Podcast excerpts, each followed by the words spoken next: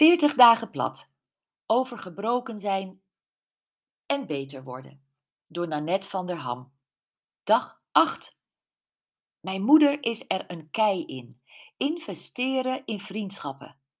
Ik ben ook dol op vriendinnen en vrienden om me heen, maar in het onderhoud daarvan was de laatste jaren onder invloed van mijn ambitie om een eigen bedrijf neer te zetten behoorlijk de klad gekomen.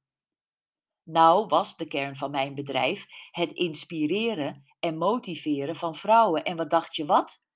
Nu beetje bij beetje bekend werd wat er ruim een week geleden met mij gebeurd was, stroomden werkelijk de beterschapswensen van met name de vrouwen waar ik mee werkte binnen. Het dressoir stond vol met lieve en leuke kaarten. Alle tafels waren voorzien van prachtige boeketten. En het cijfertje in mijn rode WhatsApp-bolletje liep met het uur op. Wat een aandacht, wat een liefde. Vandaag was helemaal bijzonder. Twee vriendinnen kwamen op de koffie. Eén uit Brussel, de ander uit Brabant. Op mijn hoofd krabbend zat ik om half elf in de kleren klaar. Eigenlijk niet bevattend waar ik zoveel tender loving care aan te danken had. Ja, raak je de koekoek, zei de ene dame. Jij geeft altijd zoveel van jezelf aan anderen, dat krijg je nu gewoon even terug. Leer te ontvangen, liefeke, zei de ander. Dit zal je deugd doen.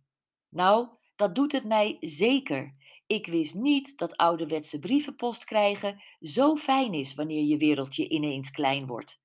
En dat bloemen zoveel vreugde geven ook niet. Naast die twee realisaties had ik er vandaag nog twee. Wat is het heerlijk om eindeloos tijd te hebben voor mijn bezoek. En wat vinden mensen het gewoon prettig om te kunnen helpen. Ik begin te geloven dat deze periode van gedwongen stilstand, of stil lig, wel eens juist een grote sprong voorwaarts in mijn bewustzijn kan zijn.